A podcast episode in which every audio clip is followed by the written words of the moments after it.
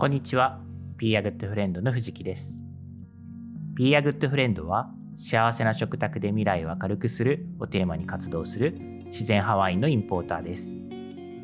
このポッドキャストではワインは大好きだけれどそんなに詳しくないという方のために今よりもっと自然派ワインとお友達になれるようなヒントをお届けしたいと思っています。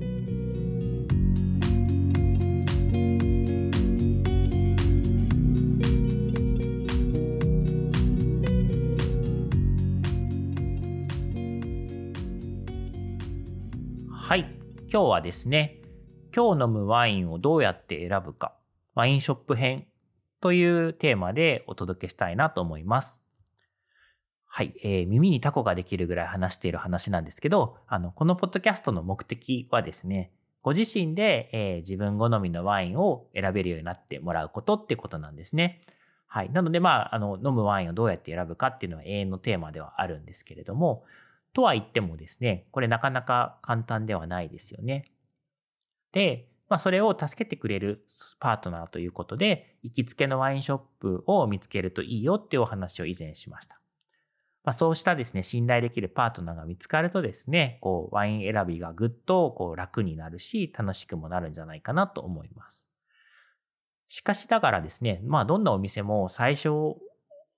の、まあ、第1回みたいな、初めて行く時っていうのは当然あって、まあ、その時はですね、こう、初めましてのお客さんになりますよね。まあ、そういう初めてのワインショップに行った時に、じゃあ、どうやってそこでワインを選べばいいのかとか、お店の人と仲良くなればいいのかとか、っていうところなんですよね。で、そもそもですね、これ簡単だったら、まあ、このポッドキャストの目的というか、あの、ポッドキャスト自体が成立してないんですけど、まあ、ワイン選びはとても難しいと思います。自分でですね、初めて行ったお店で選ぼうと思っても、まずですね、ラベルを見ても、えどれがこう書いてあることはいっぱいあるんですけど、どれがワインの名前なのかとか、え作ってる人の名前なのかとか、えはたまたどの国のワインなのか、まあ、品種は何かとか、そういったことっていうのは書いてあるのかないのかすらもわかんないことありますよね。で、まあ、あの、このポッドキャスト、もちろんあの自然派ワインをたくさん楽しんでほしいなと思ってるんですけど、まあ、そもそもですね、ラベル見ただけで自然派ワインか自然派ワインじゃないかってわかんないんですよね、これが。うん、まあ、これちょっとまた別の回にお話しできればなと思うんですけど。で、えっ、と、ラベルっていうのは本来そういう、こう、あの、作品となっているワインの、まあ、素性というか、そういったものを、こう、伝える、飲み手に伝えるものではあるんですけど、やはりですね、まあ、異国の地からやってきてるっていうのもあって、なかなかそのラベルを読み解いて自分の好きなワインを探すっていうのは難しいですってことなんですよね。で、まあ、親切なワインショップだと、当然ですね、それぞれのワインにお値段が書いてあるだけではなくて、えーまあ、お値段プラスアルファ、あの、ワインの簡単な紹介とかを書いてくれてるとこあると思います。で、それとは別になんかこう、ちょっとこう、作ってる人の写真とか載せたポップみたいなのを用意してくれてるとこもありますよね。で、それを見て、まあ、じゃあ、あの、こういう味なんだと想像して買うっていうのも、まあ、一つの手です。ただ、こういったですね、ポップっていうのも完璧ではないんですね。でそもそもですね、あの、お店の方がそのポップを、まあ、ご自身で作られてるかどうかっていうこともあるんですね。で、まあ、もし自分でですね、こうポップを作っていて、しかもその味わいを全部書いてるみたいなことをやられてるところがあればですね、まあ、それはないとは言わないんですけど、めちゃくちゃ、あの、ご苦労されてると思います。あの、ワインってですね、まあ、お店行ってわかると思うんですが、種類がとにかくめちゃくちゃ多いので、あの、すべてを味見して販売しているっていう人はなかなかいないと思うんですね。もちろんですね、このプロ向きのあのワインの試飲会みたいなものがあって、まあ、それでこう飲んで、えー選んでるっていうところも多いんですけど、まあ、試飲会で飲むのとまたワイン一本飲むのとっていうのはまた味がちょっと違ったりもするので、まあ、ちょっとヒントはあるけれども、完璧にそのワインを理解して、えーポップを書くみたいなことも難しいんじゃないかなと思っていますし、じゃあですね、全部飲んだことない時でも、あの、全商品に近いぐらい、こう、商品説明とかポップがあるお店っていうのはどうしてるのか。まあそういうお店もあるんですけど、どうしてるのかっていうと、まあそれはですね、あの、私のようなワインのインポーターが、えーこのワインはこういう味わいですよとかっていうのを情報発信をあのしてたりするんですね。で、その情報をもとに、えー反則物としてのポップを作ったりとか、えー結構大きい会社さんとかだと、もうあの会社の方で作ってですね、ワインと一緒にこう配っちゃうみたいな、そういうとこもありますよね。で、まあそういう、あのまあ一時情報ではなく、こう二次情報みたいなもので、えー、商品説明を記載してるっていうお店もあると思います。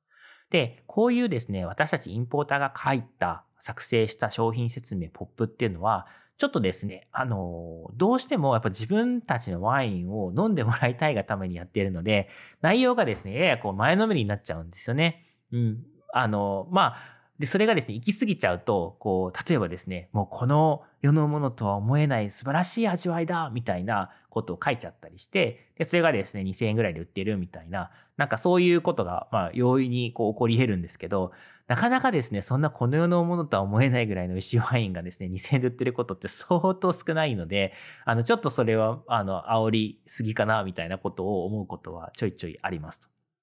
はい。なので、ちょっとこれは私たち、業界がですね、気をつけないといけないですよねって思うとこなんですけど、はい。なんで、あの、こうしたですね、ポップとかで、あの、まあ、書いてあることをそのまま鵜呑みにできない部分も多少あって、まあ、そうするとですね、やっぱちょっと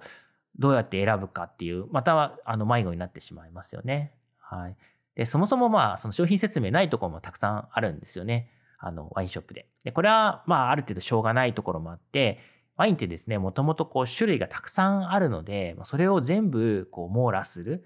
まあもう値段つけるだけでも結構大変だと思うんですよね。で、それプラスアルファ商品説明とか、えポップを作ったりっていうのは、まあちょっと追いつかないですし、でことですね、あの自然派ワイに関して言うならば、あの、これめちゃくちゃ顕著なんですね。で、なんでかっていうと、自然派ワインってまあ小規模な作り手のものが多いので、え仮にですね、入荷したとしても、また、あの、売り切れた時にすぐ補充できるみたいなものではないことが多いんですね。で、本当に1年に1回しか当然作ってないものなので、日本に1年に1回だけ入ってきて、で、その在庫入ってきた分が売り切れちゃうと、もう終わり、また来年ね、みたいなものは結構あるんです。で、そうするとですね、まあ、必然的に売り切れたらどんどんこう棚が入れ替わっていくみたいなことが起こるので、このこう入れ替わりの頻度が激しいので、なかなかその丁寧な説明みたいなものを用意するっていうのが追いつかないよっていうとこもあると思います。はい。まあ、こうした理由から、えー、まあそうですね。なんかワイン選ぶときはご相談くださいみたいな、何か気になるものあったらお尋ねくださいねみたいなスタイルのお店が、まあ必然的に多くなるのかなと思っていますと。はい。で、まあ今日の本題なんですけど、じゃあですね、私たちがですね、お店に行って、えー、何を言えばいいのか、今日飲むワインを探してるときに何を尋ねればいいのかっていうことですよね。これちょっと想像してみていただけるといいかなと思うんですけど、あの、まあ、私もかつてワインショップで働いたこともあるので、ちょっとその経験を思い出しながらなんですけど、よくあるパターンっていうのが、えー、今日食べるお食事、お料理を教えてくれるっていうパターンですね。はい。まあもちろん逆にこちらから聞くこともあるんですけど、例えば、えー、今日はハンバーグを食べる予定なので、ハンバーグに合うワインを買いに来ました、みたいな風に、えー、おっしゃっていただけることがありますと。で、まあそれはそれですごくヒントになってありがたいんですけれども、実はですね、この食事だけだとなかなか、あの、おすすめするワイン絞り込めきれないんですよね。ちょっと悩んじゃうんですよね。で、どうしてかっていうと、例えばハンバーグに合うワインって言われると、ハンバーグって結構ワインに合うんですよ。まあ赤ワインだとほぼほぼどれでも合うなっていう感覚もありますし、別に赤に限らず白でも、あの、ハンバーグと一緒に食べたい、飲みたい白ワインみたいなのも選べそうだなっていう感じもあって、で、まあそうなるとですね、ハンバーグだけだとちょっと絞りきれんみたいな感じになっちゃうんですよね。うん。で、じゃあ、まあその私が店員さんだとして、えー、まあ、次に何をお客さんに尋ねるかってことですよね。まあ、もしくはお客さんからこういう話をされると、もうちょっとワインを選びをヒントになるなということを考えてみたところ、それはですね、えー、まあ、一番こう知りたいなと思うところは、その飲まれる方の、なんて言うんでしょうね、バックグラウンドというか、えー、まあ、要はシチュエーションですね。飲むシチュエーションを知りたいなと思います。で、それはどういうことかっていうと、まあ、どんなあ人と一緒に飲むのか、もしくは自分で飲むのか、どんな場所で飲むのか、どんな気分で飲むのか、みたいなことですよね。で、まあさっきのハンバーグの例で言うと、えー、実はですね、今日はいいことがあったので、えー、ちょっとこう家族で、まあ夫婦で、えー、ゆっくりワインを飲みながら、こうお祝いしたいんだよねって。で、それで、えー、ちょっと張り切って、えー、手の凝ったハンバーグを今日は作ってみましたと。で、せっかくなんでワインも一緒に楽しみたいです。みたいな風に、こうおっしゃっていただけると、ただハンバーグっていう情報から、あ、なんかいいことあったんだな、ちょっとお祝い気分になるような、なんかワインを選んだらいいのかなとかっていう、こう、食卓の風景が見えてくると、ワイン選びってぐっとこう、あの選択肢が狭まってくるんですよね。で、これ別にお祝いの席だけではなくて、例えば、えー、最近仕事でずっと忙しくて、もうなんか疲れ切っちゃったんだよね、みたいな。で、今日はたまたまちょっと時間があったから、まあ、ちょっとあの家であのご飯食べるときにワイン飲みながら癒されたいんだよね、みたいな、そういうシチュエーションでもありがたいんですよね。で、これはですね、さっきのこう、お祝い、いいことあってお祝いでっていうのと、ああ、なんか疲れてるな、ちょっとワイン飲んでほっとしたいな、みたいなのって、またこう、おすすめしたいワインっていうのは変わってくるっていうことなんですね。このパターンね、いろいろあるんですよ。えー、例えばですね、あの、うちの妻だと、えー、私がこう海外出張とかに行って長くいない時とかに、あの、たまにですね、近所のワインショップにワイン買いに行くんですね。で、あの、なんでかっていうと、うん、なんかワイン飲みたいけど、一人だし、うん、なんかそういう一人で飲む気分の時の、あの、一人でいる時の気分のワインを、まあ飲みたいみたいな感じで、で、そういったのをこう、あの、探しに行ったりするんですね。で、これがですね、じゃあそのワインショップの店員さんだとしたら、やっぱりこう、なんか晴れの席で誰か家族と一緒に飲むワインっていうのと、お一人でちびちび飲みたいんだな、しっぽり楽しみたいんだなっていう、あのシチュエーションの違いでおすすめするワインっていうのが変わってくると思うんですよね。うん。なので、まあこういったシチュエーションっていうのをこう伝えるっていうのはすごく重要だと思います。はい。えー、っとですね、ちょっと長くなってるんですけど、もうちょっとだけお話をすると、これですね、このシチュエーションは、あの、自分が飲む時だけではなくて、え贈り物のワインの時も結構重要なんですね。で、えー、結構ワインショップで働いてると、プレゼントでワイン買われる方いるんですね。で、まあそういう時にですね、まあ送られる方どんなワインを好きですかみたいなことを私たちも聞きがちなんですけど、あの、好みを尋ねるっていうのも、そもそも本人じゃないので、結構答えるの難しいなと思うんですよね。でも完璧にこの人はこういうワインが好きでとか、把握してるケースっていうのはもうそもそも少ないので、あ、なんかワイン好きな方みたいです、みたいな、そういうぐらいのこう雰囲気っていうのが多いんですけども、まあそれがですね、ワイン好きっていう一言で言っても結構幅があります。あの、まあ本当に飲むのが好きだよっていう、こう、普段からもちょいちょいなんかあったらワイン飲んでるんだ、みたいな人から、なんかもう本当にこう銘柄とかもしっかりこう、あの、把握していて、で、あの、自分はこういう作り手のワイン本当好きだなとか、この年のワイン好きだな、みたいなぐらいこうフォーカス当ててる人もいて、で、その、ワインそんなに詳しくない人からすると、同じワイン好きってカテゴリーなんですけど、そのワイン好きの中にですね、すごくいろんなこう、あの、タイプの人がいるっていうのもあって、ワイン好きの方にワインをプレゼントしようと思ってっていうだけだと、さっきのハンバーグと一緒でですね、なかなか絞りきれないということがあるんですね。うん。で、じゃあどうするかっていうと、その、どんなワインが好きですかっていうことではなく、その送りたい方、えー、ワインを送りたい方がどんな人ですかっていう話を僕はよく聞いてたんですよね。で、まあ、どんな人柄かとか、どんな関係、お仕事の関係なのか、あ何なのかとか、で、どうして贈り物したいのか、誕生日なのか、お世話になったお礼なのかとか、あとはですね、その、えー、どんなことを、あの、普段、あの、趣味にさ、趣味を、趣味はどんな趣味かとか、あと、お酒、他のお酒も飲みますかとかですね。あとは、えー、海外によく行く人なのかとか、実は昔海外に住んでてみたいな、そういう話が引き出せるとすると、まあ、よりまたヒントになってきたりするので、まあ、そういった人柄をこうちょっと引き出せると、なんかその、え、送られる方のイメージに合わせたワインみたいなものを選ぶことができて、え、多少ですね、こう、まあ、無限の選択肢の中からぐーっと絞り込むことができるっていうことがありましたと。はい。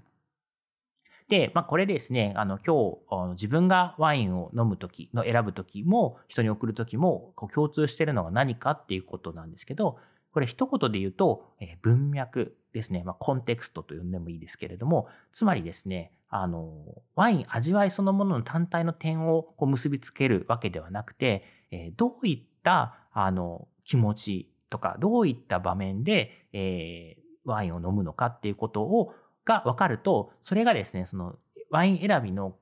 まあ、いろんな要素とこう結びついて、よりですね、あのぴったりのワインを選ぶことができると思うんですよね。はい。で、まあ気分が落ち込んでる時に飲むワインと嬉しいことがあって飲むワインっていうのは当然同じではないと思いますし、まあ同じものを選んでもそれぞれ機能はするんですけど、あの、そういうこう、前段階でどういう場面で飲みますよっていうコンテクストがあると、こう、私自身が選ぶときにも、ワインに対して持ってるイメージとそのコンテクストを重ね合わせてお勧めすることができると。で、えー、まあもちろんですね、そのおすすめの仕方っていうのはかなりなんか抽象的なものなので、それでバッチリのワイン選べるのって言われると、うん、まあ、あの、絶対とは言えませんって感じになっちゃったりするんですけど、やっぱりですね、こうワインって本当にこう多様な飲み物だし、まあ中でも自然派ワインっていうのは本当にいろんな表情をそれぞれが持ったワインで個性がすごくしっかりしているんですよね。まあ、だからこそ、その一本一本の個性みたいなものを、え飲む場面とか、飲む人とかのこうコンテクストにこう寄り添って、寄り添わせて、え楽しんでいただくことで、なんかこう相乗作用みたいなものが生まれるんではないかなというふうに私は思っているので、えこのコンテクストっていうのをすごく重要にしていますと。重要だと考えてますということですね。はい。